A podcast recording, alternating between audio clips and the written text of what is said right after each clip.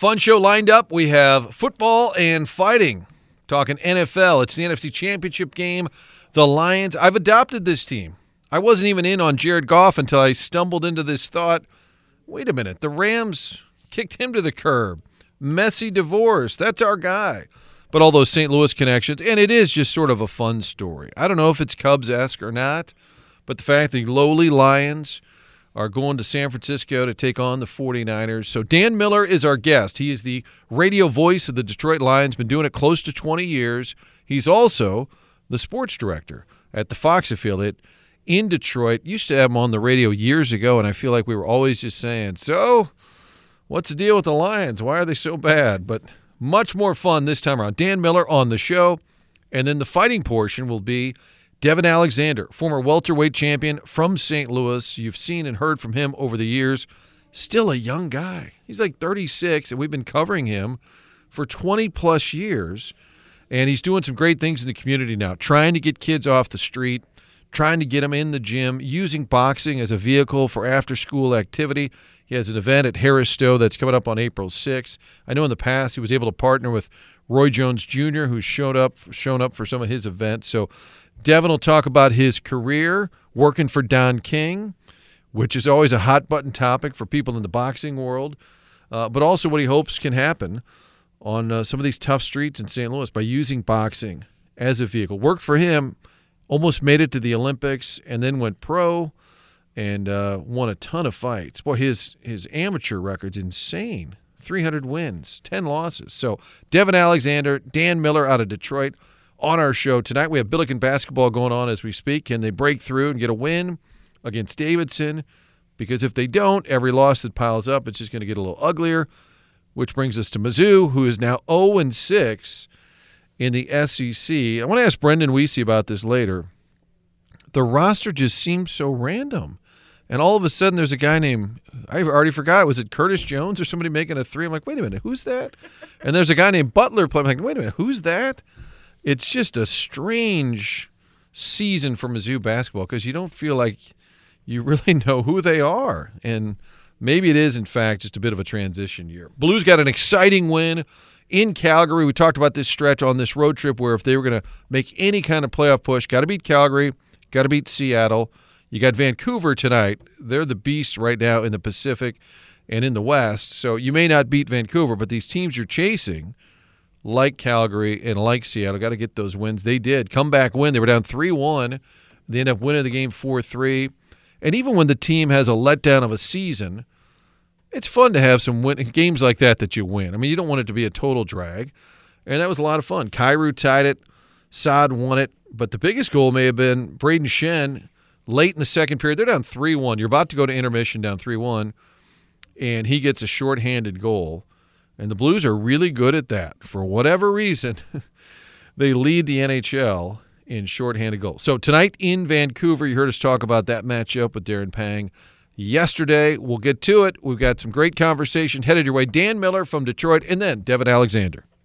And joining us from Detroit, the voice of the Lions, Dan Miller. He's been calling Detroit Lions games on the radio since 2005. He has seen a lot. He's also the sports director at Fox 2. Wait a minute, that's my station. No, there's a Detroit Fox 2.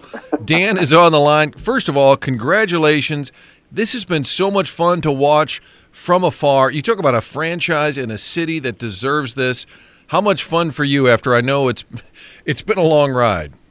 Has, Martin. I appreciate it. It's um, you know, it's been just great to see these fans get you know some love back to a franchise that they have given a lot to for a long time, and, and really not gotten a lot of payoff in terms of success or you know postseason or just really a lot of gut punches along the way and a lot of disappointment along the way. But I think people felt like it was building to this direction, and this new group that has come in is doing things the right way. And I think that this is where people anticipated it was ultimately heading. They just didn't know how quickly it would get here. But the the feeling that this group was going to be successful really started midway through last year when they got on a run and it's continued through this year and now this playoff success. It's it's just been electric in Detroit.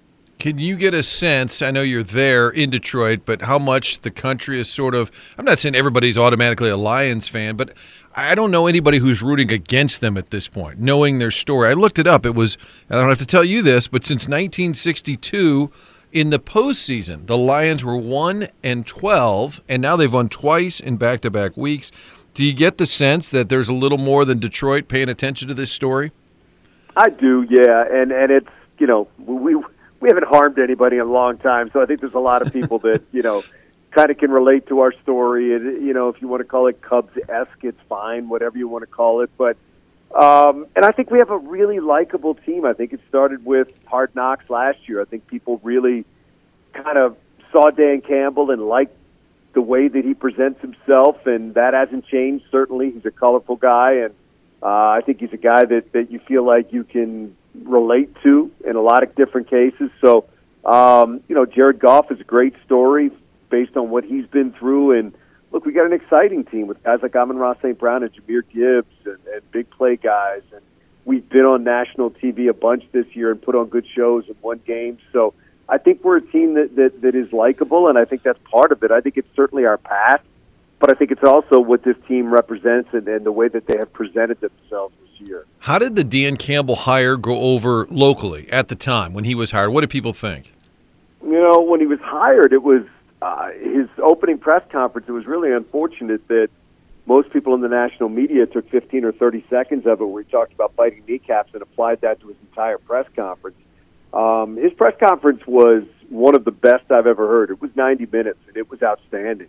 And we've heard a lot of press conferences here between our teams not doing well and new coaches coming in and selling their visions and things like that. I mean, he just knocked it out of the park. He said everything that, that Detroit fans needed to hear. He understands his city. He played here, so that was certainly an advantage. But um, I, I think when he came in, the moment he appeared on camera and kind of gave people his vision of where he wanted this thing to go, I think people were sold. Now, look, it was rough. They were 30 13 and 1 the first year and sitting at 1 and 6 his second year. So that's not to say that there weren't doubts. But, you know, the, around the country where people made fun of him and questioned his intelligence and things like that, that didn't happen here. That was just ill informed people around the country who saw literally you know, about 1% of an entire press conference and said, oh, this guy's a knucklehead. And how about the trade? So you get Matthew Stafford, longtime Lion, shipped out. Jared Goff. The Rams are sort of saying we're going for it, and we can't win the big one with this guy. Sort of implied, or maybe even said. How did that trade go down? Since Stafford was so ensconced in Detroit. I think people understood that it had run its course with Matthew, and that this was a rebuild, and he wasn't up for another one of those. He'd been through enough of them. So I think it was you know, the, the Goff part was kind of the the part that people didn't know because you're right. He had been, in essence, ushered out of Los Angeles for not being the guy and not being the right player and and not being McVay's guy. So nobody kind of there were doubts about what the Lions were getting. But the guys that didn't doubt it were Brad Holmes and Ray Agnew, two of the guys that had been with them and drafted him in L.A. and and had been the guys that believed that he could actually be the quarterback here. So um, I think Lions fans were kind of taking a wait and see attitude or skeptical, to be honest with you.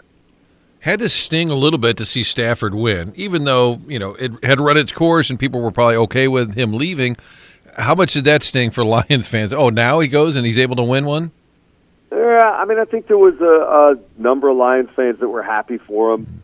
But look, I mean, there is a certain, you know, I, I, I think in some ways it was good for the organization to see that, you know what, get this thing right because you had a guy that can win a Super Bowl and you didn't do it. You didn't even come close. You didn't even win a playoff game. So I think, yeah, it was a, it was a smack in the face, and it was it was a reality check, and it was, you know, kind of like, man, this is kind of typical Lions. You trade a guy and he goes and wins a Super Bowl, but you know sometimes those things are good because if there is any sort of comfort zone, it takes you out of it.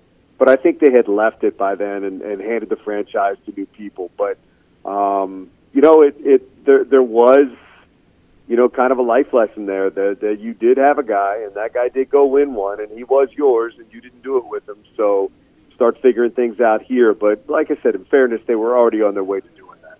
Dan Miller, voice of the Detroit Lions, longtime TV, radio in Detroit Lions, of course, at the 49ers this Sunday on Fox, NFC Championship game. Kevin Burkhardt on the show tomorrow to talk about the big matchup. How about for you over the years? And locally, Steve Savard had to deal with this with the Rams when the team's just sort of bad many years in a row. How do you stay up each week? Do you just, I mean, I hate to say game by game because it's such a cliche, but do you just get into that particular Sunday matchup, even if the team's 2 and 12? I think that's exactly what it is. And I mean, it's, you know, uh, it's not the games. The games are a story unto themselves. There's a play happening in front of you and you call it. And that takes you through 60 minutes of football in three hours in the afternoon. And it's, you know, we went through 0 and 16, and my partner, Jim Brandstatter, and I used to just, we said it a thousand times that season, we just look at each other and we'd say, call the next play. And, you know, people always say to me, well, how do you do the games when they're that? But it's not the games, it's everything you have to do during the week. It's dealing with players and coaches that are not happy, that don't want to joke around, that don't want to have fun. You're asking them questions they've been asked a million times, and if they had the answers to them, they do something about it so it's it, it's really during the week when you have to turn all the content that is part of your job that is the difficult part when the team isn't playing well. Doesn't mean the games are are you know puppies and rainbows, but it's at least something different that takes on a story of its own, and you tell that story. So all the other stuff that surrounds it that can become difficult. I know since you've been in Detroit uh, the Red Wings had a great run. The Tigers have had some World Series experiences. I think you got there after the Bad Boys and the Pistons. But how does this Lions mania compare to anything else in terms of the town getting wrapped up in it? Yeah, I think it's it's significant. I mean, look, it, the Red Wings winning it was massive. The Pistons, you know, I was here for the going to work Pistons in 4 mm-hmm. They won it. It was massive. You know, we had parades and you know however many hundreds of thousands or million people were down there, and it was incredible. But there's just something different about the NFL, and there's something different about the fact that this team is, you know, before this won one playoff game since 1957, never been to a Super Bowl. So there's so much pent up emotion that these people have that just comes pouring out when you have a situation like this. That um, that's what you're seeing now. It's this excitement. It is this absolute, you know, wave of emotions that people have that um, they've waited so long for. So, look, there, there's something with the NFL. It's the most powerful brand. There's something with the Shield um, that just makes it different. And it's not to take away from anything else that's happened. It's just, uh, I think, when it comes to sports leagues around the country, it's really tough to top the NFL and the emotions that it brings out in people. How do you think the Lions will handle it this Sunday? Certainly, the Niners are at home. I mean, they've got the, the, the top seed, but there's still going to be pressure on Detroit to kind of take it, as you said, never been to a Super Bowl, take it to that next level. How do you think they handle that that element? Yeah, I don't know how much that plays in. I mean, look, they've played two playoff games. They haven't trailed. Both games came down to the final plays. Every single possession counted. These these guys have kind of been battle tested at this point, and not to say that there's not more on the line this time than there is, but look, these guys have just kind of proven themselves since really October 30th of last year. They haven't lost two games in a row. They don't stay down long. They just continue to fight, and they just find a way to get it done. So um, I don't know how that translates into winning or losing, but um, if if I, if they lose, it won't be because the stage is too big. I think they're ready for this. I, I think they're up against a really good team, and they could play a really good game and still lose. But um, I think for the Lions, it comes down to doing the things that that they've done that have made them successful. Don't turn the ball over you know, find a way to just play clean. If you go back and look at what they've done and, you know, winning eight out of ten last year, going twelve and five this year, then winning two playoff games. It's not rocket science, but when they turn the ball over, they tend to lose. When they don't, they tend to win, and it's really been pretty clear on both sides of that. Now that's that's kind of a, the way it works around the NFL, but they go into San Francisco and cough it up a couple times and give up possession, give points to their defense or short field it's going to be a long day. But if they play the way that they normally play when they win, it's going to be a really interesting day. We've dubbed them the St. Louis Lions. You have Jameson Williams. Jack Fox has been there a number of years. They let Riley Patterson go. We got over that. Uh, Sam LaPorta, local kid as well. Tell me about LaPorta's season. I mean, just monstrous when you talk about passing up Keith Jackson and other rookie tight ends. We talked to his family and his high school coach yesterday. It's kind of fun how our area has sort of adopted all of these local kids on the Lions. Let's start with LaPorta. What, what was the impact that you expected and then what you actually got? Didn't really know what to expect. It's a tough position to come in and play well right off the bat, but Sam has been really mature beyond his years. He's looked comfortable from the second he walked in. He's he's it's funny because he's kind of a goofy kid. He's always got a smile on his face. Then when he gets out there, he's just going to knock you down and bowl you over. He's he's got he just kind of flips when he goes out on the field, and it's fun to watch. But um, he's been a huge part of this team's success. Jared Goff trusts him. Got great hands. He's got great ability to run after the catch, uh, and and just the the quickness with which he has caught on to what it takes to be successful in this league has been really it's unusual. It's it's a hard position because you have you know pass protection responsibilities, you have pass game responsibilities, run game responsibilities, and a lot of guys kind of swim around for the first year and then figure it out. He's hit the ground running, and um, like I said, just been a huge part of everything that's happened here. And I think you know, in a tight end rich draft, the Lions are really happy with their guy. And I know Jameson Williams battled injuries, then he was suspended. It, it, feels like the career hasn't quite gotten to that level that I think we know is there. But I guess on occasion you still see it, right? The big play potential. No doubt. And he's doing things the right way. I mean, he's, he's really. I think he has just found himself mentally and and dug in, and he's fighting for everything he's getting. There's no doubt the talent is there.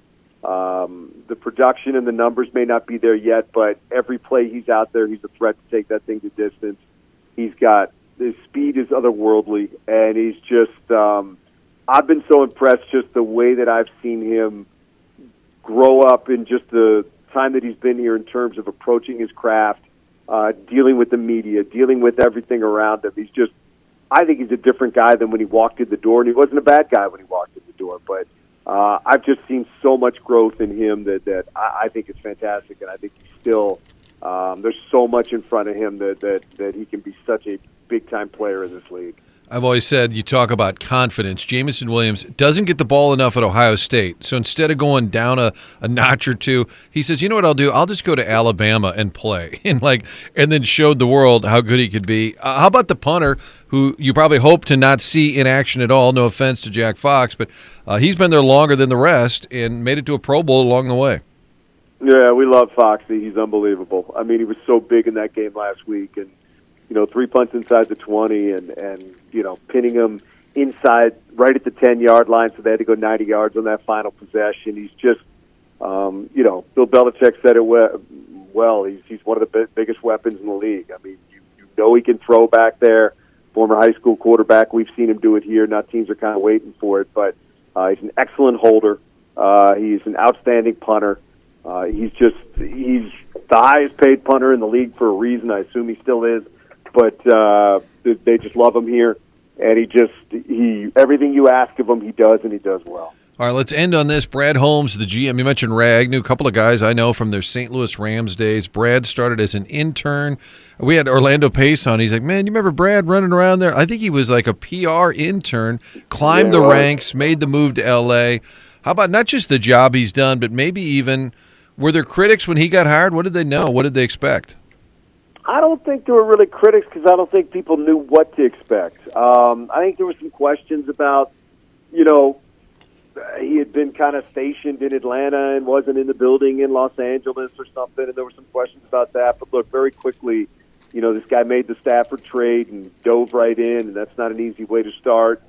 I think people loved his drafts right off the bat. They love his enthusiasm, and his record speaks for itself. He's just been outstanding, and the backbone of this team are the guys that he's brought in here, and uh, he has uh, given Lions fans a reason to believe because for a long time we didn't draft good players, we didn't develop good players, and now we're drafting good players and developing them, and they have to go hand in hand. Because if you're not doing that, then you're trying to do it with free agency, and that doesn't work. So.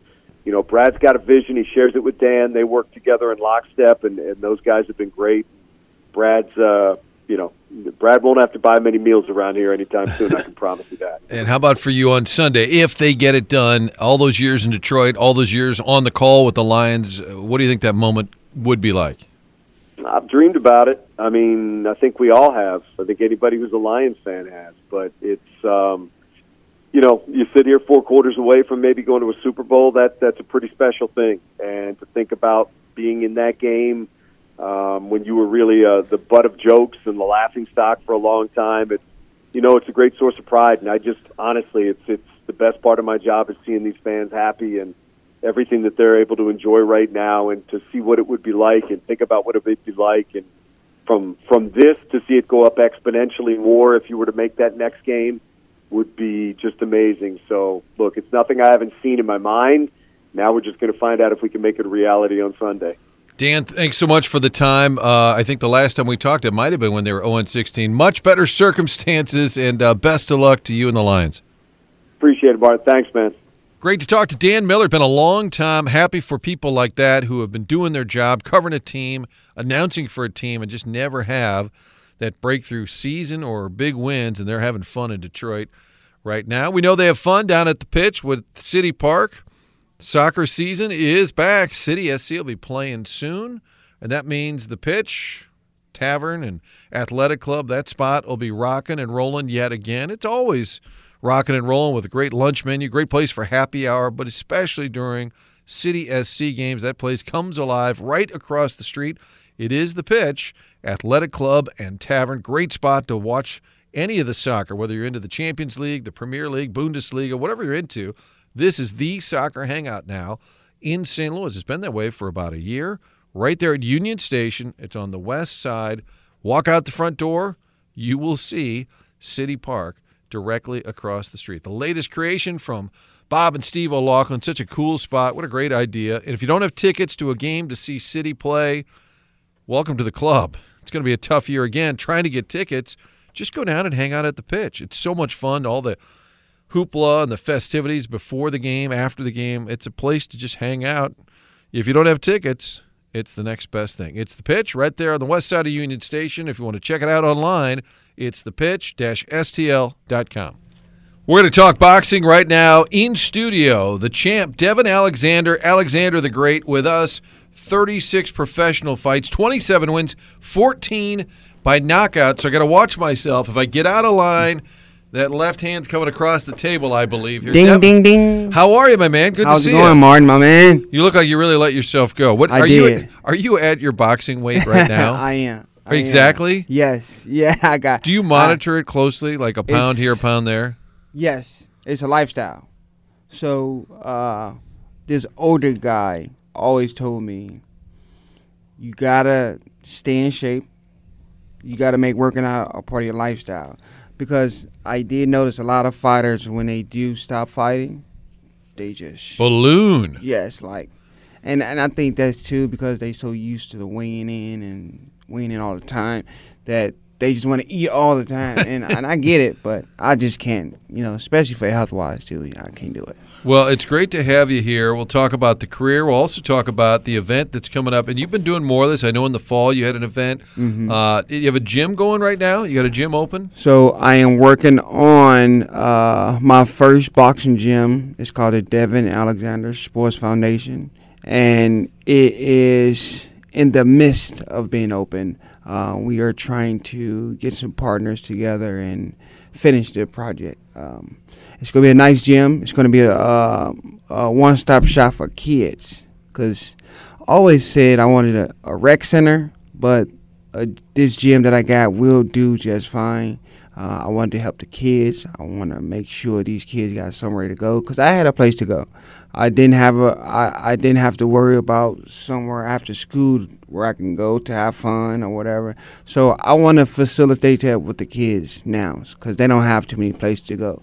So yes, it's going to be the, called the Devon Alexander Sports Foundation. Where will that be? Is it going to be out west? North County. North North, County. County. Yes, North County. Uh, actually, a, a couple of uh, policemen, St. Louis County, reached out to me and said, "Man, I am so happy you are bringing something positive to this neighborhood because it's well needed," and that that made me feel good because I, I that's what I want. That's the type of message I want. And you grew up in Hyde Park. That's a tough neighborhood. When did you mm. start boxing? I know Kevin Cunningham famously was training with you and with Corey Spinks. How did you find your way into a boxing ring? So, so when, when I first went to the boxing gym, my mom wouldn't let me because I, I was a kid from North St. Louis who um, was around a lot of gangs, a lot of drugs, a lot of violence, and my mom's like, no. So she let my brother go first, my two big brothers go first. So she finally let me go after I think it was like three weeks. She let me go.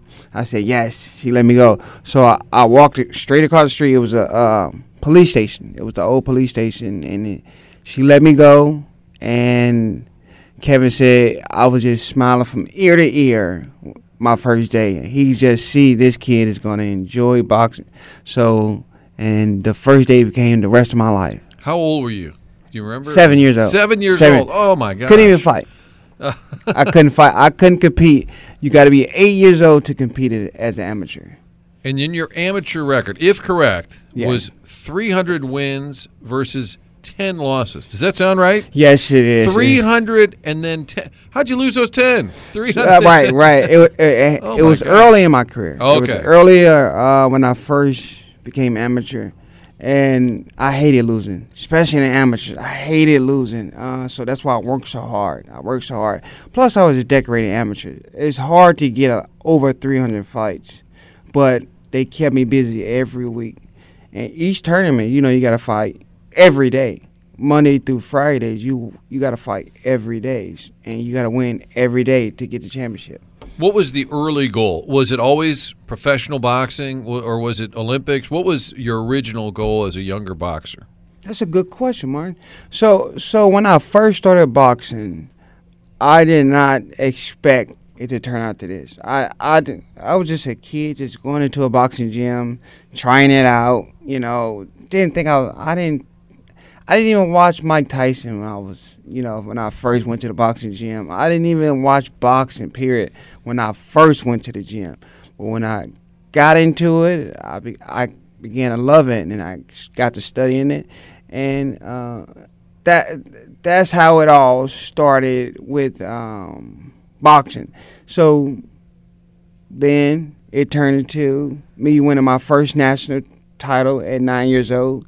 Then I um, won my first Junior Olympics at 15. And then I got older. I turned open. I won my first Golden Gloves tur national tournament. And then um, I was able to go to the 2004 Olympics. I made it to the Olympic trial finals. And I lost.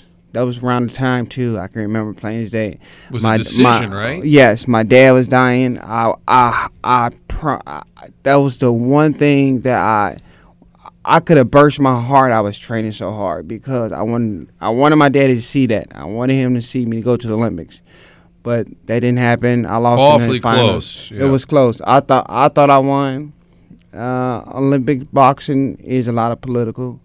Uh, they wanted to save me for the 2008 Olympics, but Kevin didn't go for it. We just turned pro. So uh, I thought I won, though. I thought I won. So you said you started watching or studying boxing once you got into it. Yeah. I would think you, your style, your size was Sugar Ray Leonard, somebody you liked watching because, I mean, that to me kind of fits. Yes, that's he's a speed fighter. Uh, Pernell Whitaker was Mm-hmm. was another favorite of mine because I was I was a lefty too. I'm a southpaw. Um, Sugar Ray Leonard. Uh, I love Mar- Marvin Hagler for Yeah. some reason too. He was just vicious in there. Well, whoever you fight, he's gonna come all night. So, um, and Muhammad Ali. Um, I like Rocky, Mon- Rocky Marciano because he was just another one that just kept going. You had to be in shape.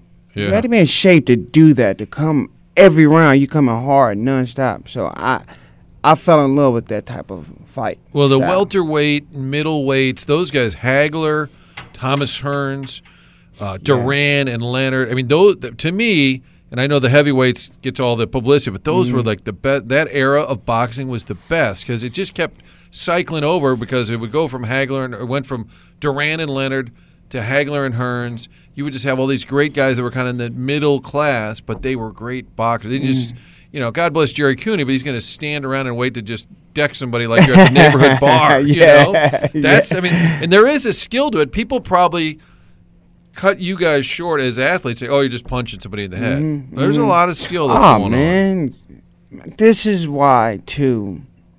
I recommend boxing for all young boys because it, it not only teaches them discipline, it teaches them that they're not the baddest people. Especially if it's a trouble kid, that kid like to fight, that kid that like to get in trouble or just think they hard. I re- I recommend box for all boys because it's just not about punching. You gotta have restraint to let somebody hit you as hard as they hit me, and be like, okay, I'm not gonna lose my cool. Let me let me Stick to the plan. Yes, let me stick to the plan and get my shot back twice as hard. And that's and that's why I say I recommend box for all young boys. it helps. First of all, it saves lives too, especially in a city where you got a lot of violence, got a lot of drugs. It saves lives. That's why I tell, I, like I'm, I am, tra- I do personal training now, and I tell a lot of single moms, bring your boys, bring your boys. You will see a difference in them in about a month. In about a month, you're gonna see a different attitude, a different demeanor, because they're gonna find out, man. Let me just, I ain't as good as I thought I was, so let me just calm down and stop being bad. Is it an outlet too? I mean, kids that might have some rage or angry at life or circumstance, this gives them a place to go and kind of literally let it out. Yes, indeed. I I I I, I don't know if I should be saying this on on on the Oh, it's just you and me. It's fine. But but uh, I got I was trying to do this invention where you know it's a small bag where a kid if a kid has an anger problem. Take it out. She start hitting that bag. It's like a portable thing, and start hitting it because it helps coming to the gym, being able to hit something.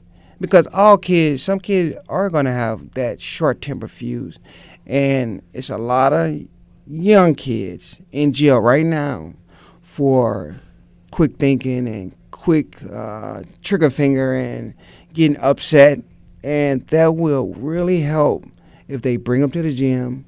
You mad? Go hit that bag as much as you want. Afterwards, I promise you, they're not even gonna remember why they're mad because they'll be so tired. They're gonna be so out of wind. They'll be like, oh, no, I ain't mad no more. Whatever. You should Whatever. invent that because think about it. Grandma has the stress ball she can squeeze or whatever. So the young kids get the, the bag to punch. Devon Alexander, our guest on the Kilcoyne Conversation, former welterweight champion from St. Louis, always wearing the STL gear. Always. Um, and went to Vashon High School, so that's as St. Louis as it gets right Indeed. there. Has an event coming up. This is at Harris Stowe, uh, and, and I love the little mantra here: "Fight in the ring, not in the neighborhood." It's April sixth, so it's coming up before you know it. Tell us about this event. Okay, uh, April 6th is be my second show. Always wanted to throw shows, Martin. I always, I've told God that if He was to put me in a position to affect change and give me a platform to help these kids, I'm going to come back and do whatever I can to try to stop these kids from getting in trouble and stop this killing and stop this fight. I'm going to do what I can to use my platform to do it. So at this point in my career, I think it's so important that I come back and try to do shows, try to give these kids a platform to fight on that's big. Uh, my first show had Roy Jones Jr. They were so excited to fight in front of him. Um, he's coming back April 6th again. Um, At Harris Stowe, and April Harris 6th. Stowe, April, April 6th. So, uh, Um, do you have kids already signed up that are going to box? Or are Yes. you looking for people? Okay, so you've got they- the show put together. Not yet, not all the way. Well, I mean, you're lining- We, we just announced. What yeah. we want is for people to go to this Yes. and to attend. Yes, Okay. indeed. Yes, indeed. We want, we want just to. The kids feel so amazing to hear the crowd royal for them. They because they're not used to hearing that. And when you look up and see your family out there, people cheering you on, that gives them motivation to keep going, to stay in the gym. And that's the that's the reasoning behind it. I team there with the Urban League, um, James Clark, um, and they are helping me facilitate this fight with Harris Stowe. Um, they have been a tremendous and amazing partner with me. They believe in my mission, and I appreciate the Urban League for even coming on board and, and seeing my vision with the shows and everything. Uh, but it's go- it's a show where we invite all the Midwest, all the Midwest cities, all the top amateurs. So, like, the, if there's a boxing club in Chicago or Kansas City or Yes. Cincinnati or wherever, they'll send some of their top boxers. Yes. Okay. Yes. They they so th- I have a matchmaker. They're gonna reach out to the matchmaker. The matchmaker gonna match whoever, whatever weight they are, with another city, another state, um, and they're gonna we're gonna create about 15 to 20 bouts the night of the fight, and the first fight was amazing. It was it was almost a sellout uh, crowd. They received the message well. Fight in the ring, not in the neighborhood. That, that's that's uh that's that's just not a slogan. That's something that I really feel passionate about because I'm not fighting for free. I tell kids all this time, all the time.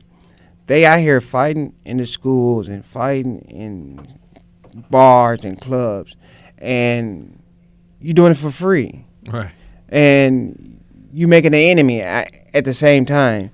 I'm not fighting for free. You might as well go in there. If you want to fight and if you love fighting, you might as well do it legally, which is get in there and box with a sanctioned um, fight. And but if you that's what you want to do, instead of getting out here and fighting with your bare hands, getting in trouble, getting locked up, come to the ring, box, and get in my show. April 6th at Yeah. Harris Stowe. Where do people get tickets for the event? So uh, we just started. I put I just put the save the date flyer out. Okay. Um, two days ago.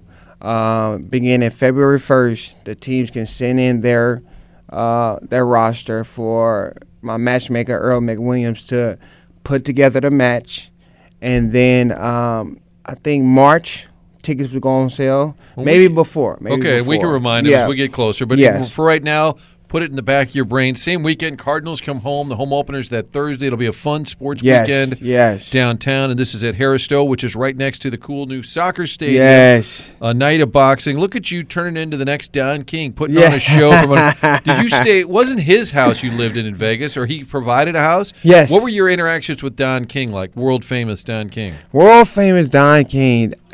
So before I met Don King, I had a lot. He had a lot of negative connotation to him. It's like um, a lot of people dogged his name. Like he had a lot of saying he was a rob. He robbed fighters. He he stole money from people. He's a killer. Me personally, and I and I've been promoted with uh, I think it was five years I was with them with a promotional deal, and I I received every dollar I was owed, everything he tell told me that I was going to get he gave to me.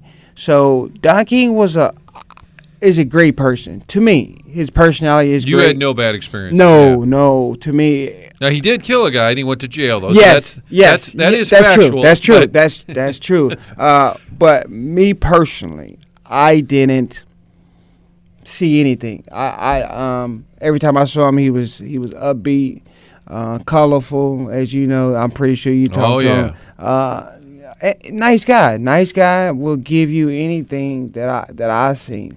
I know a lot of everybody experience is different, but I got every dollar, everything, and he's. I thought he was a good promoter. Did you fight on that undercard with Corey? I did. night, okay, it's one of my biggest regrets. I was at the Super Bowl in Jacksonville because it was on Fox. It was the Eagles and Patriots, but we covered it because it was on Fox, and I was down Oh, there wow. that week. Bryan Burwell and I were in Jacksonville, and we missed it.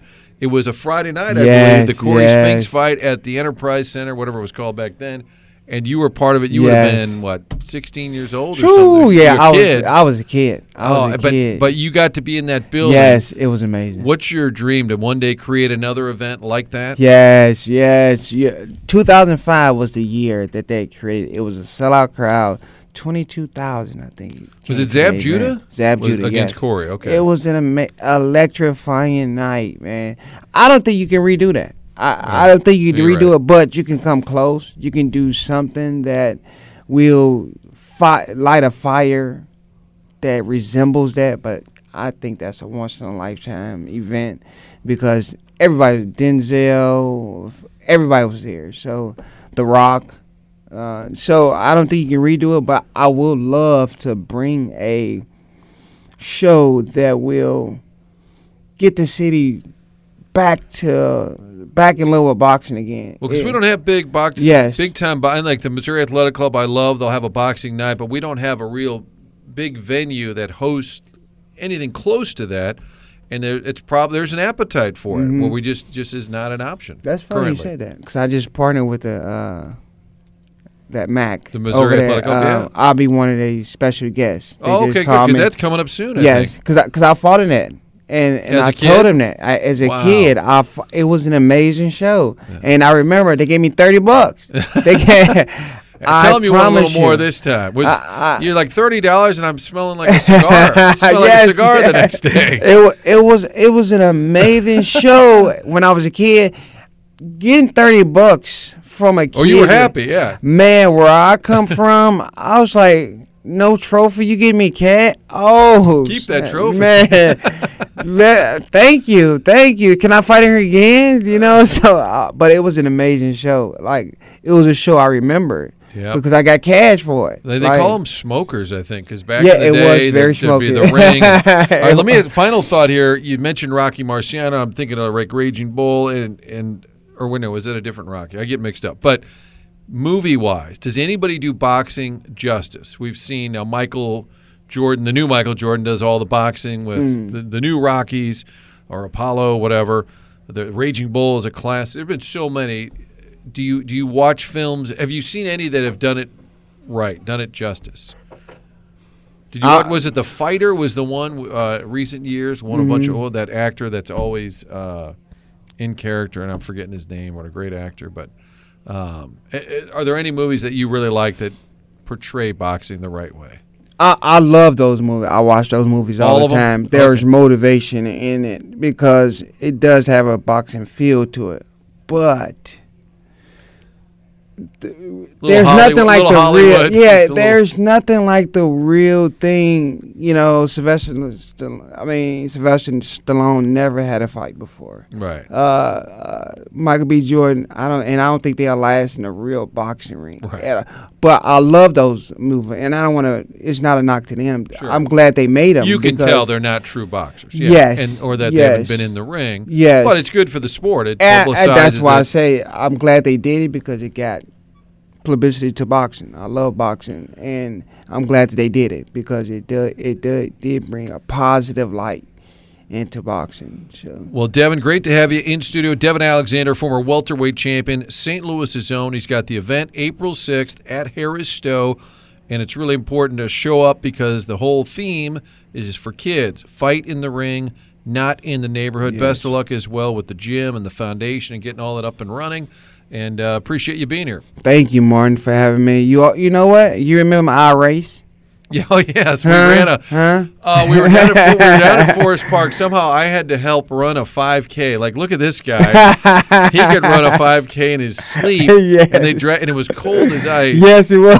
And I, maybe it was five miles because like back then I could probably do 5K, but the Yes. five miles, I think it was five miles, and by the yes, three and a half marker, I was like dragging, and this guy's up there wiggling around. Come on, man, come on, Come on, I, yeah, I, I was I remember cheering that. you on, champ. I was Yep. like, you can finish, Martin. You got it. You got it. Oh my god, I had forgotten all about that, and look at me now. Yeah, I what got- happened? Uh, and it was an amazing time, amazing event. Hey, Rankin thank- Jordan. Th- yeah, it was all for Yeah, Rankin Jordan. You're right. All right. thanks so much. Thank you, my man. If you're the market for a new furnace, I have great news for you. I know it's not great news that you need a new HVAC unit, but now is the best time to get one from AAA Home Services. The best rebates of the year available to you right now from AAA Home Services, an independent American Standard heating and air conditioning dealer.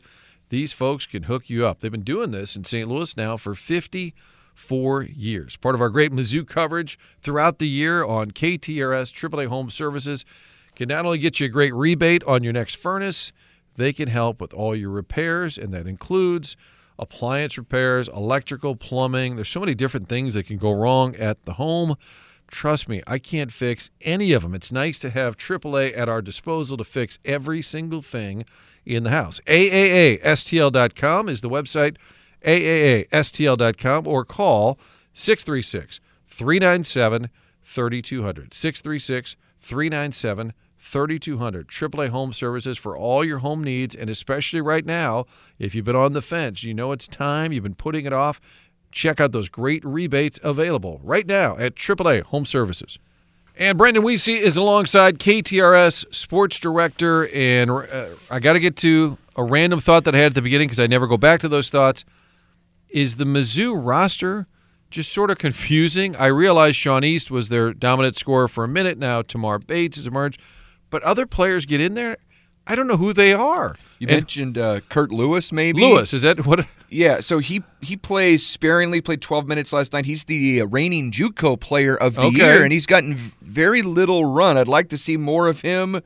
Um, had six rebounds last night for a team that doesn't rebound the ball particularly well in 12 minutes. Maybe he gets more run. You mentioned Jordan Butler, one of the top freshmen. He started uh, last night, got three points. He rebounded the ball okay.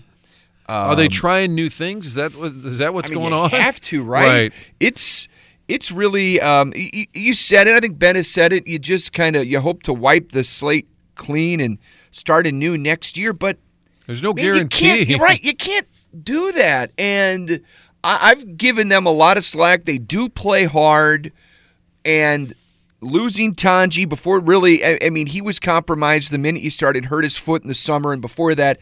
Gates said he was their best player. I thought Caleb Grill brought a real edge to the team. You lost him with the arm injury uh, at the Wichita game. He had really started to put things together at that point. That was a big loss, but it doesn't explain how this team has seemingly gotten worse. They're worse on the offensive end. It, it it's like a it's a it's a chore every time down the floor just to create a halfway decent look. They uh, they take too much time in the half court it's it's tough, but I feel like a lot of that goodwill from last year. I mean, you understand there was going to be a step back. Kobe and D'Moi Hodge both go to the NBA. Sure. But man, when It's you're been a dramatic, it's a dramatic step back, and, and you've really lost that momentum uh, that you had built up. And uh, golly, that's a that's a shame. And I, I think there's um, there's going to be a lot of work then to get back to where you were next season. And you said it; it's asking a lot just to assume this great freshman class is suddenly going to win. You you may be a couple of years away. I said it to McGraw this morning. It's almost as if in the past year, Drinkwitz and Gates crossed each other, one going up, one going down, because it was all about Dennis Gates. And then Drink has this great season, and then Gates follows that with a really rough ride here so far in the SEC. And now the buzz has shifted dramatically. It's incredible. isn't it? It's like this this seesaw. Like, whoop, now we're over here. Oh, football's way up, basketball's down. Wouldn't it be nice to get them both up At the same at the time. same time? Uh, the Nico deal is now official. The Nico Gioacchini going over to play in Italy. SC did announce that.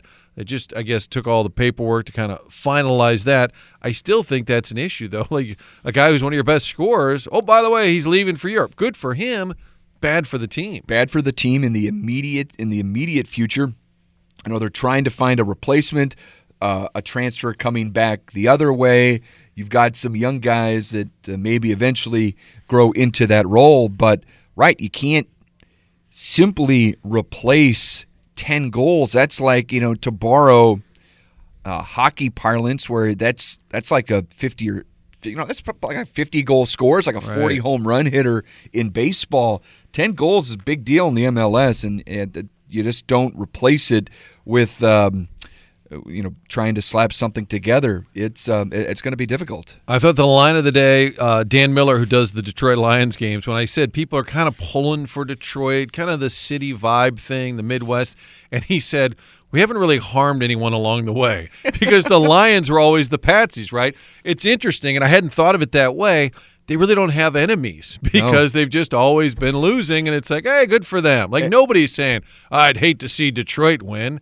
And maybe if you're an Ohio State fan, but otherwise, who cares? Right. Way back when they were fun to root for when they had Barry Sanders. So I feel like they they were always a like a secondary or maybe a third team for me to watch and kind of root for. So yeah, it'd be easy to do it again this weekend. Always had a guy. Billy Sims was great. Then Barry Sanders was great. Then Calvin Johnson was great. They just never did anything with those uh, those star players. All right, what's coming up on the Big Sports Show? Tiger Talk. We'll dig into with Coach Gates coming up uh, coming up next, and then we'll talk some golf in the eight o'clock hour here on the Big Five Fifty. All right, that is the plan. The Kilcoyne conversation coming your way again Thursday at six.